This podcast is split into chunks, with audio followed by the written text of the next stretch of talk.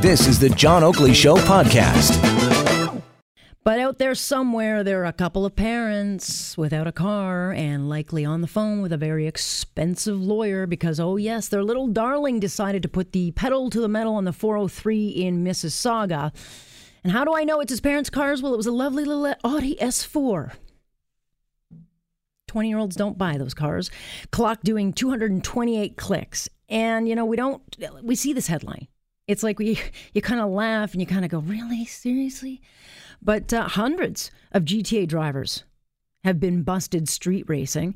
And um, often, when you start reading the press release on these, the charges, you know, the profile is the same. You got young male in the 20ish range, and they're always driving a very pow- powerful, very expensive question or car. And, and it begs the question, you know, um, what parent is handing their kids the keys to a $100,000 car? Like, why? And when does the message get through? Because we've increased the penalties. There are some pretty significant penalties, but what, do we have to go further? I wonder at what point, like, when do we bring in an automatic driving ban? Because driving's not a right. And frankly, if at 18, 19, or 20, or even in your 20s, you can't figure out that you can't go 300 clicks or 200 clicks. If you're willing to do that, you don't you don't have the right to drive, frankly. It's a tough lesson, but shouldn't we be teaching that? I don't know. Maybe I'm just a tough person, I guess. Tara, uh, let's bring in someone and I'll ask him. Kerry Schmidt. He is with, of course, OPP Highway Safety Division. Hello there, sir. Hey, how you doing this great afternoon? Well, I'm draconian apparently. Uh, I think the penalties for this stuff should be much, much tougher. But l- before I get to you know what's the solution here, take me through um, a little bit of what uh, the allegations are with this one. This 20 year old kid figured he would uh, put the pedal to the metal and push it for all he's worth. Uh, clocked it doing 228, 403 westbound, just near Eglinton Avenue. Uh, stopped and charged with uh, street racing, stunt driving, and obviously, like you said, we stop the offense as we find it. Automatic license suspension, automatic vehicle impound. You're going home in a tow truck.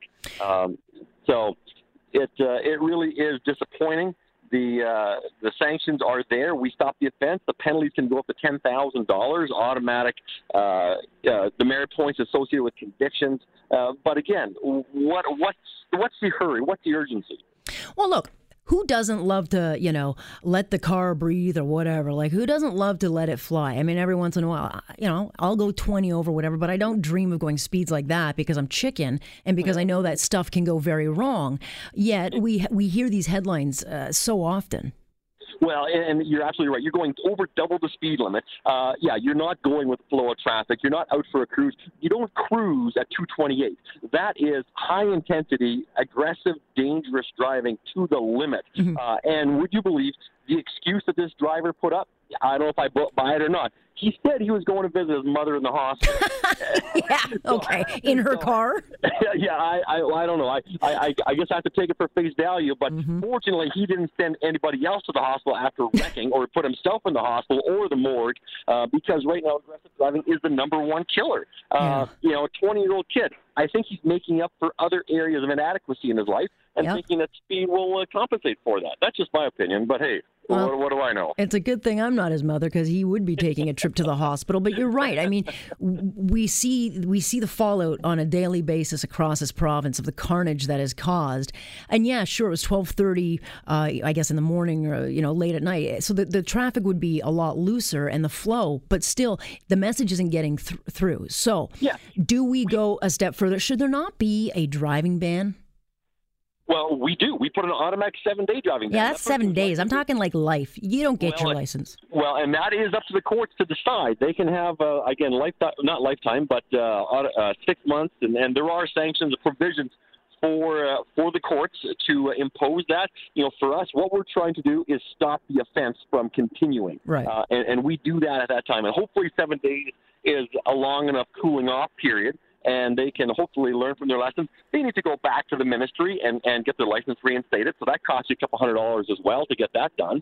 And uh, and hopefully they have a little bit of time to think about it while their car is sitting in that beautiful pound uh, getting charged a daily rate. Well, it's probably not their car. And I mean, sure, young people can have nice cars, but chances are it's their parents' car and it's their parents who will pay the insurance and it's the parents who will end up having to pay the consequences. And so, yeah. do you ever hear back from parents who say, you know, throw the book at them or, you know, do you ever get any feedback from parents? Well, yeah, we certainly do, and particularly if we find them either impaired or they're under arrest, and parents need to come pick them up.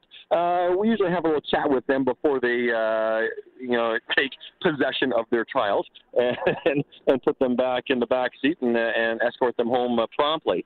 So uh, yeah, very often they are uh, frustrated and upset. I don't know what happens behind closed doors once they're with uh, their little darlings, but uh, all all told, we are there for public safety, and I don't want my child, who just got her driver's license just a, a, month or so ago, to be going down the highway with some crazy lunatic doing double that speed limit because she's not prepared sure. and, un, and not, un, not, doesn't understand how how things are moving fast. You're moving at, at that speed. You're going uh, 30, 60, 75 meters per second. You're going a football field a, a second. And uh, you see a pothole, someone cuts in front of you. There's big trucks, motorcycles. Um, who knows what what you're passing by? Uh, debris on the highway. You have to make an evasive lane change. I don't care if you got traction control and stability track and all kinds of stuff. You might lose control, and once you are out of control, you can't get back when you're going those kinds of speeds. Yeah, and look, the car plays a big role because when you're young and you got a big ego and you want to show it off and you want to see what it can do, it's a big, powerful toy. Uh, it's hard to not get lost in that fantasy, but the point is, it is a fantasy. And so I think, you know, at some point, either the insurance companies or someone's got to say, hey, if you've got kids in the house and you've got a BMW, whatever, um, and you've got a 18, 19, 20 year old who's driving it, sorry, you're going to be paying about 10 grand for that because why yeah. we've got to at some point send a message.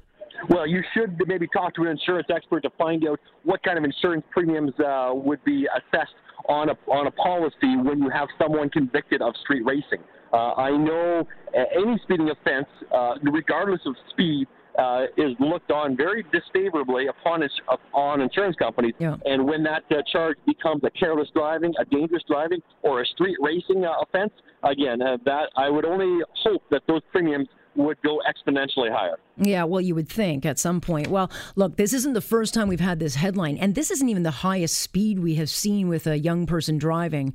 Um, what, do we have stats for this year as to how many stunt driving charges have been laid across uh, Ontario highways?